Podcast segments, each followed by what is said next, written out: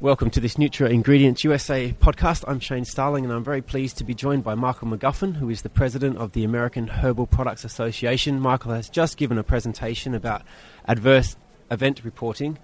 Now, it seems to me, Michael, that you think uh, a few years down the line from when those rules came into play, that the system's working quite well.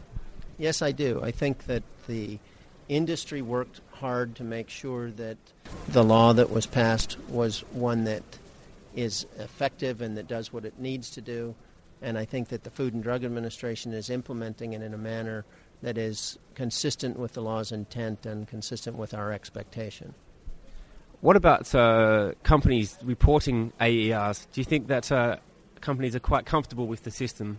Well, there are a couple of things. One is that we certainly know that some companies have gotten familiar with and comfortable with the system because they're submitting reports.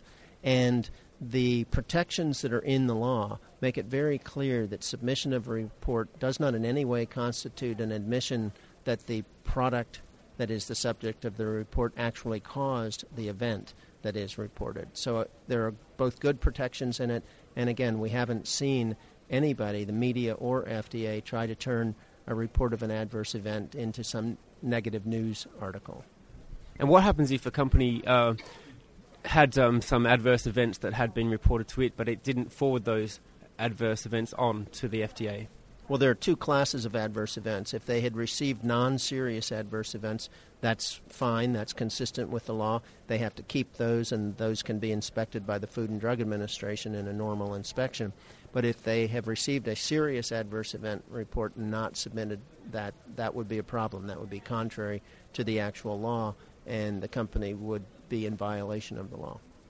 And in terms of the kinds of adverse event reports that have gone into the FDA, you, I think you mentioned most of them were vitamins and supplements um, and combination products, and not so many in the herbal area or in omega threes or other other uh, ingredients. Is that a little surprising to you?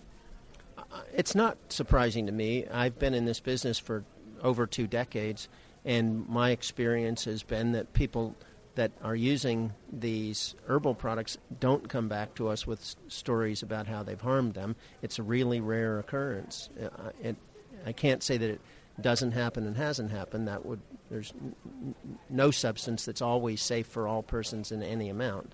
Um, but it's not at all surprising that there are very few adverse events associated with herbal products. Okay, well that's great. Thanks very much for your time, Michael. You're quite welcome. Shane Starling for Nutra Ingredients USA at Supply Side East.